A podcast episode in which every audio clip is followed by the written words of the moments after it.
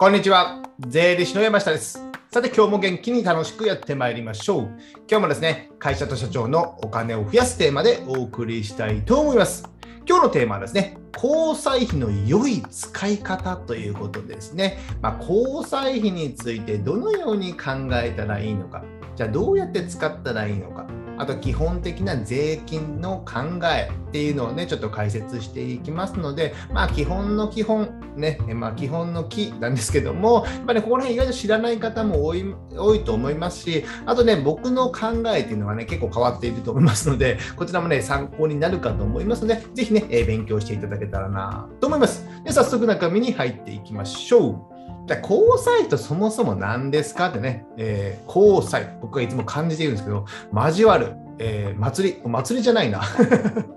祭ってね、えー、な何頭？違うな、頭じゃないね、左になんかついてるんですけども、まあ、交際費ってね、まあえー、お客さんとか取引先と、まあ、円滑にするために、まあ、使うお金お金みたいなもんじゃないですか。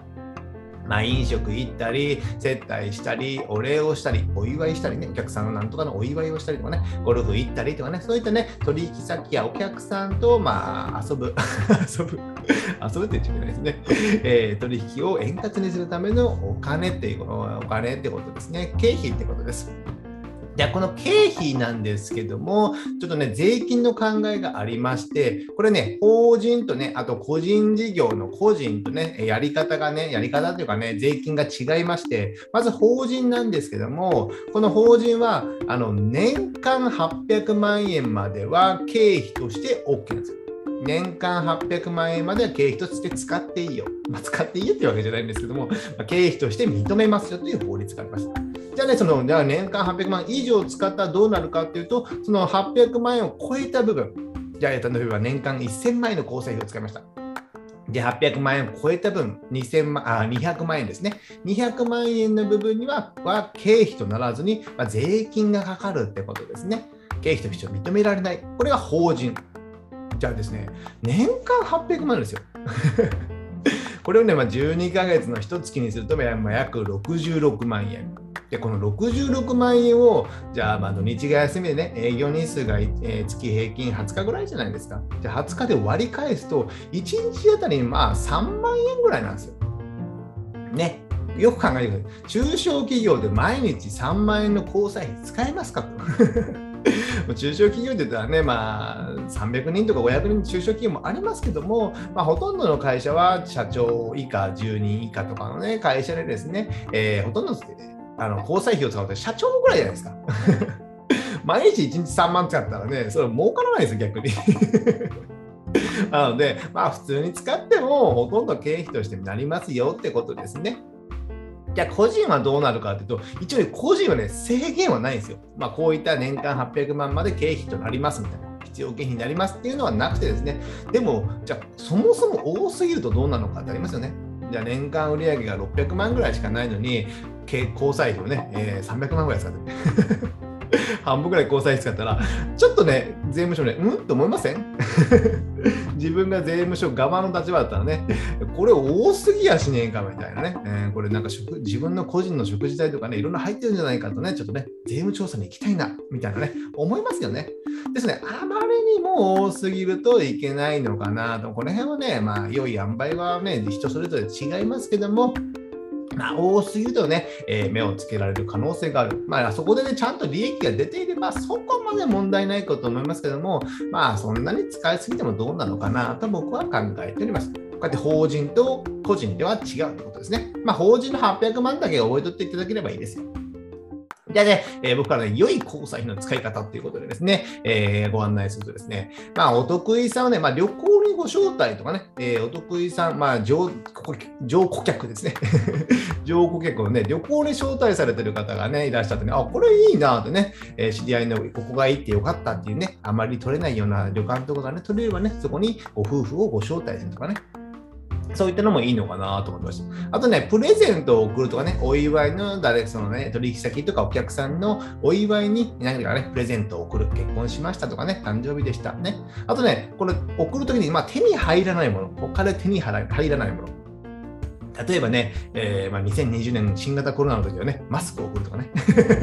消毒液を送るとかね、あと空気清浄機を送るとかね、そういったね、他では手に入らないものとか、まあ、入りにくいもの、まあ、今必要なものみたいなのをね、送ると意外とね、やっぱ喜ばれるのかなとは思っております。あとね、まあ、飲み会はね、まあ、あんまり僕好きじゃないんですけども、大人数の飲み会、飲み会に行くのであれば、大人数ではなく、やっぱね、少人数でちゃんとね、まあ、せいぜい4人ぐらいですよ、3、4人。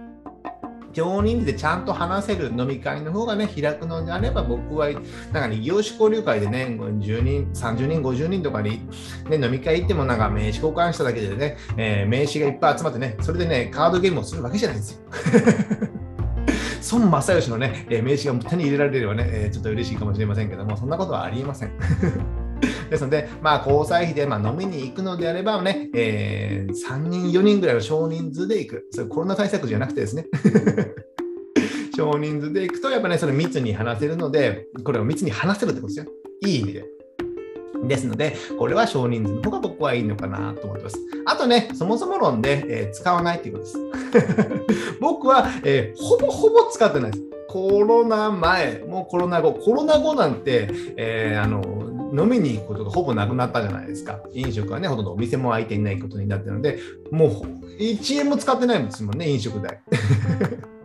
で、去年ね、さっきね、帳を見て、去年1年間使ったのなんかなと見たらね、3000円ぐらいですかね。お客さんにね、誕生日プレゼントをしたっていうね。このお客さんとはね、えー、まあ男性の方なんですけど、まあ50代ぐらいかな。40代、50代のね、親父2人がね、毎年誕生日プレゼント交換をしてるっていうね 面白い話なんですけども、まあ、そんなことはいいとして、えー、まあお客さんにそれで3000円程度使ったぐらいでね、えー、僕は1円も使ってません、その他。飲みにも行ってないからですね。だからそれぐらいなんですよ。なので、そもそもね、本当に交際費が必要なのかどうなのか、これはね、今一度考えてみてください。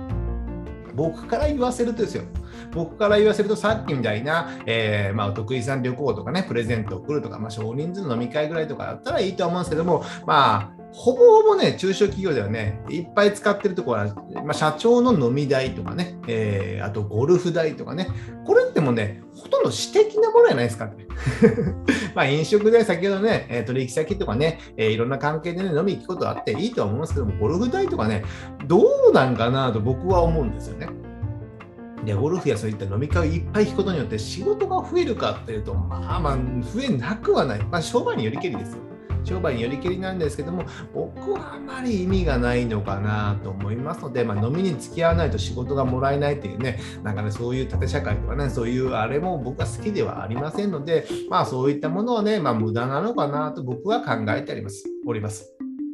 でね、一つ僕からアドバイスをするとね、えー、ま、戦略的な、ね、考えっていうことで、えー、一つアドバイスをすると、あの役員報酬を高くして社長の手取りから交際費を払う。このやり方ね、僕はいいと思うんですよ。例えばですよ、ケース1として、年収600万円でしたとね。でも交際費を年間400万使ってます。まあ総合すると1000万じゃないですか。1000万経費を使ってます。じゃあケース2の場合、役員報酬で1000万円払います。で、交際費0円です。まあ、会社としては1000万円役員報酬と交際費、込み込みで出る。まあ、その社会保険や税金があるので、そこは加味ちょっとしてませんけど、分かりやすくするためですね。じゃあ会社としては1000万お金が出る。ね、それを600万役員報酬にするのか、400万、えー、交際費に使うのか。じゃなくて、役員報酬として1000万出すのか。じゃあこれをね、第三者や銀行がこの決算書を見たらどう思うのかってことですよ。どう思うのか。まあ僕が銀行とかじゃないでね なんとも言えませんけども、僕はね、ケース2の1000万ちゃんともらってます、役員報酬。交際費0円ですよ。この決算書の方が僕はね、見栄えがいいのかなと思うんですよ。なぜかというと、これ1000万枚は給料もらってるのであれば、まあ、万が一、まあ、これね、利益ちゃんと出てればいいんですけど、まあえー、万が一、ここで2、300万の赤字でした。だったら、その役員報酬に300万下げればね、えー、利益トントンになるってことなんです。でも、えー、ケース1の場合で、これでね、えー、1000万、600万の役員報酬と交際費400万出してて、これで2、300万の赤字でした。だったら、役員報酬2、300万下げたらね、生活できないじゃないですか。みたいになるじゃないですか。ですので、見方と、見方っていうかね、決算書の見栄えが良くなるとするとね、この役員報酬1000万で交際費ゼロっていうのがね、僕はいいかなと思ってます。で、デメリットとしてはね、やっぱり先ほど言った税金や社会保険。や役員報酬として個人に、え、給料を出すので、そこでの個人の税金とあの社会保険ですね、社会保険が高いのでね、ここが増える。で、メリットとしてはね、えー、交際費を使わなくなる。これね、面白いものでですね、600万出して400万で、えー、交際費を使っててですね、その時で、えー、込み込みでも役員報酬で出しましょうみたいにするとね、えー、無駄な交際費は使わないみたいな感じになってる。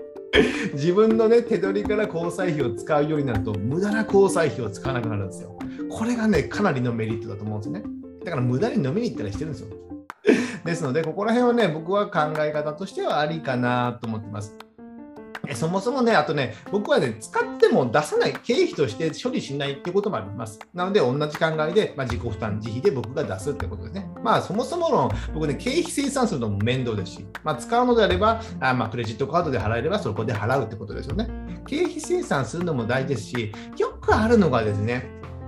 起業したての方でね、えー、ね、えーまあ、サラリーマンから企業独立するとね、あの経費を使えるみたいなね、こう経費を使えるって言っても自分のね、えー、金から出すんですから、売上からね。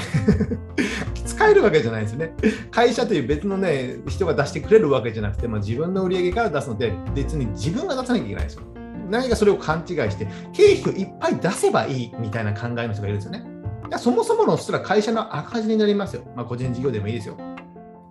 赤字になりますよ。赤字だったら、じゃあ、銀行からもお金貸してくれませんよとかね。そういった緊急事態に借りれなくなるとか、決算書がズタボロになるんですよ。なので、そこで経費を出すってイメージはね、僕はあんまり良くないと思いますので、僕はね、あんまり使ってもね、自分で出しときゃいいやろ。経費精算するのも面倒なので、僕は経費精算はあまりしないっていうのがあります。経費精算、ここ1年したかな？クレジットカード以外の分であれば、現金であればね、そもそものあんまりしてないですね。面倒なんで。100円ショップでね、100円ショップはあんま行かないですけど、文房具屋でね、なんか文房具ね、えー、現金しか使えなくて買ったりするじゃないですか。もうその何百円か生産しても面倒じゃないですか。その手間の方が僕は家だからですね、経費生産しないってことね。以前ね、動画でね、そのね、経費生産って面倒ですよねっていう考え方をね、ちょっとね、リンク貼っておきますので、こちらもね、勉強していただけたらなと思います。じゃあね、最後にまとめとなりまして、交際費をね、これ、ね、うまく使う。うまく使うっていうことが非常に大事なのかな。ね、無駄に使わないってことですね。で、本当、そもそもの本当にその交際費って会社の事業で必要なのか。ね、事業で自分の飲み食いや遊びのためのね、えー、交際費支出であれば無駄じゃない。無駄であれば、まあ、使ってもいいんですよ。そしたらね、じゃあ社長それ手取りから払った方がいいんじゃないのなんで、その分給料を上乗せして手取りから払う。手取りから払うとね、もう自分の負担になるイメージなので、その領収書は生産していかないですよ。二重になっちゃうから。領収書は生産する手取りから払ったらね、もう必要な計算あ交際費しか使わないんですよ。使わない。強く言います。ですので、ぜひね、この辺の交際費のちゃんとね、もう一度自分がね、自分の会社で年間どれだけ使ってるのか、ね、本当にそれって必要なのか、役に立ってるのか、まあ、全てが役に立つとは思いませんけども、無駄じゃないなのか、無駄じゃないのかっていうのをね、もう今一度、えー、見ていただけたらなと思います。じゃあ今日はね、えー、交際費の良い使い方について解説しました。で、最後ですね、告知といたしまして、こういった僕がお金や税金の話をですね、今ブログにまとめて配信しております。こちらですね、え概要欄にリンク貼っておりますので、えー、何かね、調べたいことがあればですね、こちらの検索窓、えー、ホームページの検索窓にね、キーワードを入れていただいてね、検索していただければいろんな記事が出てきますので、ぜひこちらで勉強していただけたらなと思います。あとね、Amazon の電子書籍である Kindle ね、Kindle で電子書籍を出版してます。えー、決算書関係の本が主になりまして、まあ、小さな会社の決算書の見方とか考え方的なものをね、まとめて書いておりますので、これ1冊ずつ使うとね、まあ、結構な金額になりますけども、こちらね、え、Amazon のサービスである Kindle Unlimited というね、えー、Kindle の電子書籍を読み放題のサービスにね、加入すればですね、これ月980円です。これに入っていれば、僕の方は全て無料でダウンロードすることができますので、ぜひ読んでいただけたらなと思います。じゃあ今日はこれぐらいにしたいと思います。ではまた次回お会いしましょう。さよなら